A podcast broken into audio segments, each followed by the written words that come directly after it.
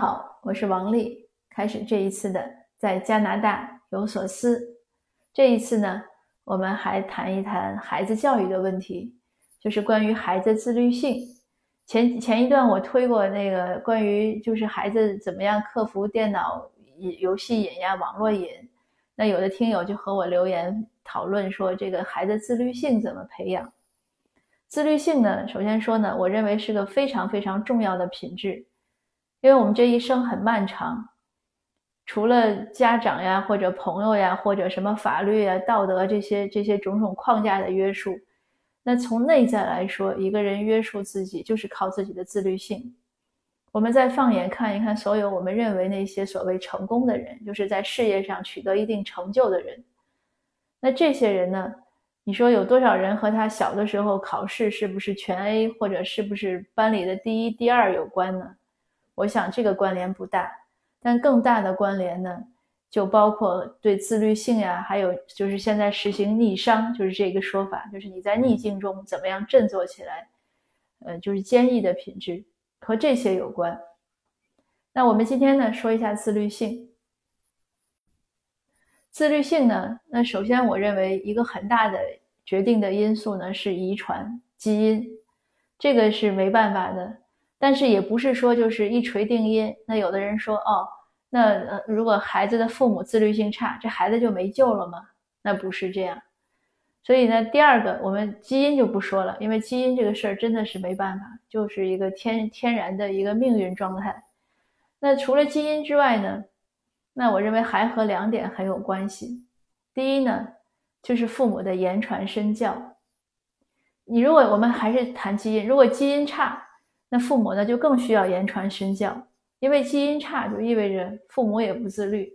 那如果父母也不自律，那孩子基因又差，又看着父母不自律，天天刷手机啊、追剧啊、拖延症啊，然后什么不好的饮食习惯呀，不注意健康生活啊，不上进呀，不爱学习啊，不就总总而言之各种不自律吧。那如果。本来基因就差，父母又这样的表现，那你说这孩子他还能能好吗？这确实很难。所以呢，父母呢就是在自己自身条件无论强还是弱的情况下，都一定要意识到这个言传身教是非常重要的。其实不仅对自律，对任何问题都是这样。就是孩子整个成长过程中，他从学校、从社会、从外界、从书本会汲取很多营养或者糟粕。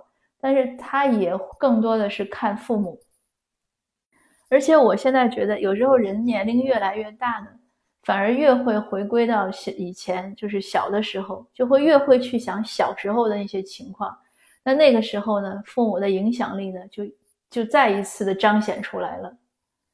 所以可见为人父母的重要性，一定要给孩子做个好样子。那那就是像前两天我那个分享之后呢，有听友留言。说孩子他爸呢就玩游戏上瘾，那这样的是非常不对的，这个一定要批评的。你如果做家长的你就玩游戏上瘾，你你这个怎么能指望孩子能能特别好呢？这个不是又毁了家庭又毁了孩子吗？那所以呢，我建议这个爸爸呢，你一定要痛改前非，你这样呢是毁了两代人。那我呢想分享一个我亲历的一个一个言传身教的非常好的故事。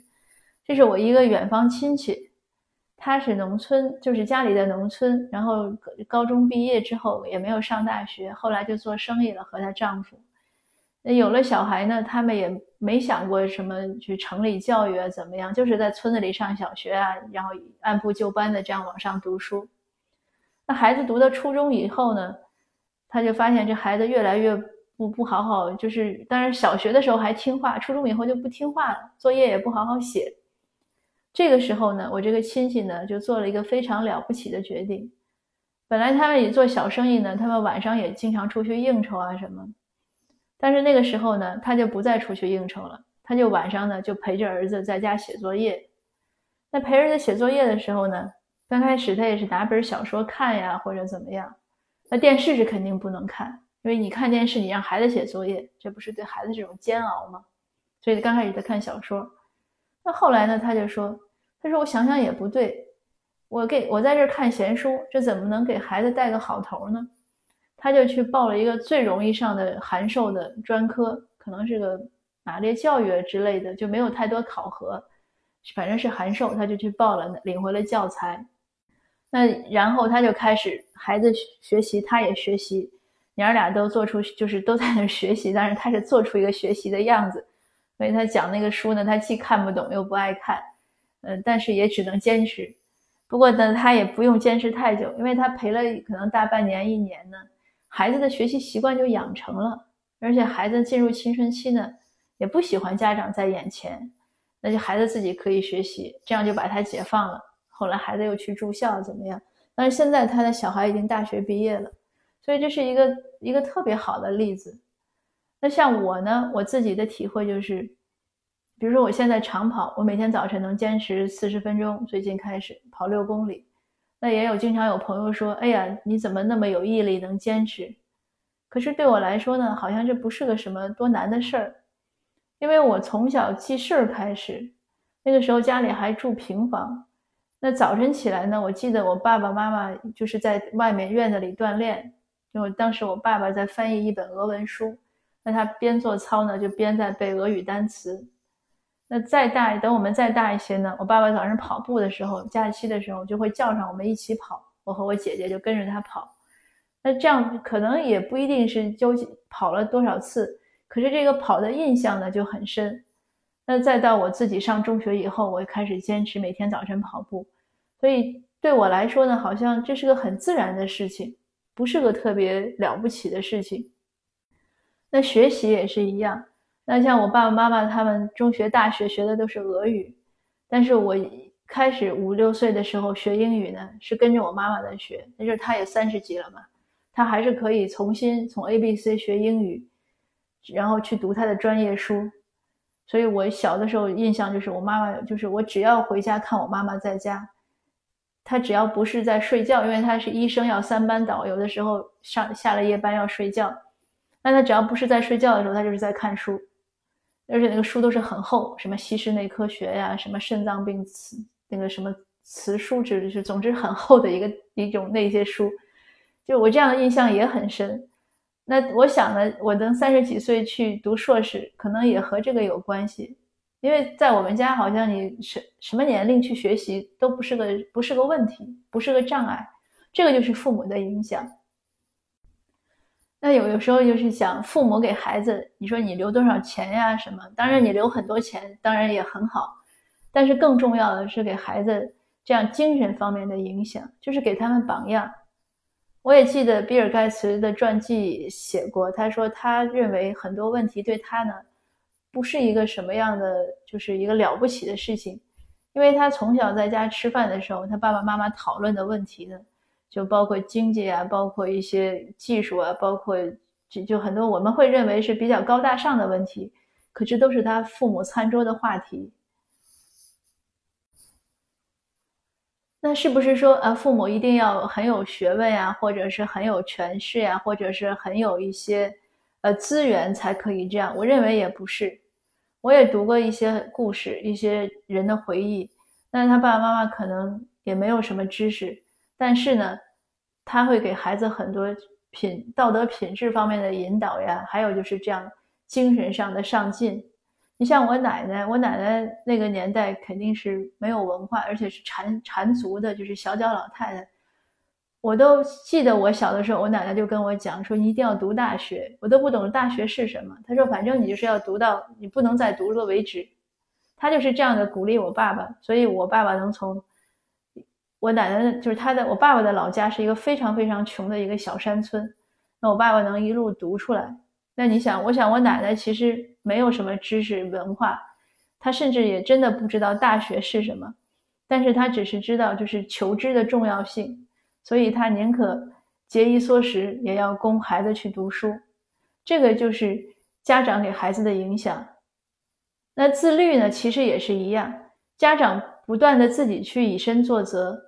然后要告诉孩子，这是一种非常重要的品质，不断的提醒孩子，那孩子呢，自然而然呢，我想也就会具备。那第二点呢，想让孩子自律的前提呢，还是家长呢？就是你在精神上呢抓得紧，但是在生活上呢要放松。家长不要什么都管。家长如果把孩子的生活安排的太井井有条、太按部就班，就是太严丝合缝的给孩子定计划，那就等于你或者是用那些框架把孩子框住了，或者是用家长自己的这种唠叨把孩子给框住了。总之都不是孩子自发的自律性，那个也是不行的。所以为什么？有的小留学生一出来就放羊，我也跟好多留学生的家长讲，很多家长都问我，说：“哎，孩子出不来钱要补什么？要不要补英语啊？补什么？”我说：“英语当然很重要，但更重要的是自律性。要不然出来之后，这个花花世界没有人管他，那他这个是很麻烦的。所以呢，一定要激发孩子的内心，他自己知道他要管自己，他要承担自己的这种责任。”那这个有一句话，就是穷人的孩子早当家，懒人的孩子呢早自立。我们在很多时候呢，家长其实可以休息一下，让孩子呢多管一管自己，不要怕孩子犯错。比如说我小孩小的时候，上初中的时候，他作业刚开始总记不住，所以呢就交的晚，那就会得一个成绩就得不好。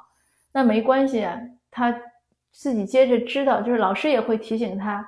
那我就督促他，但是我不会去查他作业，要他自己去查，他才能记得住。很多妈妈，就包括我也是，我有时候也难免会管他都操心。我先生就说：“哎，你不要操那么多心，你不要管他。男孩子尤其是这样。当然，我也不想是不不知道是男孩子女孩子有这个差异或者怎么样。但总体来说呢，就是家长呢，真的有的时候要敢于放手，不要怕孩子。”摔个小跤啊，犯个小错误啊，只要大节上没问题，我想就可以。那他有了这样的失误呢，在自律方面有失误呢，我们也不要对孩子一棍子打死，马上就哇啦哇啦开始批评，好像犯了多大错一样。你就告诉他，他其实自己也知道自己错了，你就提醒他，哎，你要改了，你要怎么样，帮他去改就可以了，而不是就是。呃，好，我放手，你一摔，你一摔倒了，我马上就冲过去一顿狂骂，那这样也不行。所以呢，这个做家长呢，真的是个技术活，挺不容易的。那我们呢，其实是还是说那句话，和孩子一起成长，在帮助孩子养成自律性的习惯的同时呢，也让自己的自律性呢更强。呃，经常反省自己，知错就改，呃，朝着自己应该前进的目标勇敢的前进。坚持不懈，不要偷懒。那好吧，呃，今天的分享呢就到这儿，谢谢您的收听，我们下次见。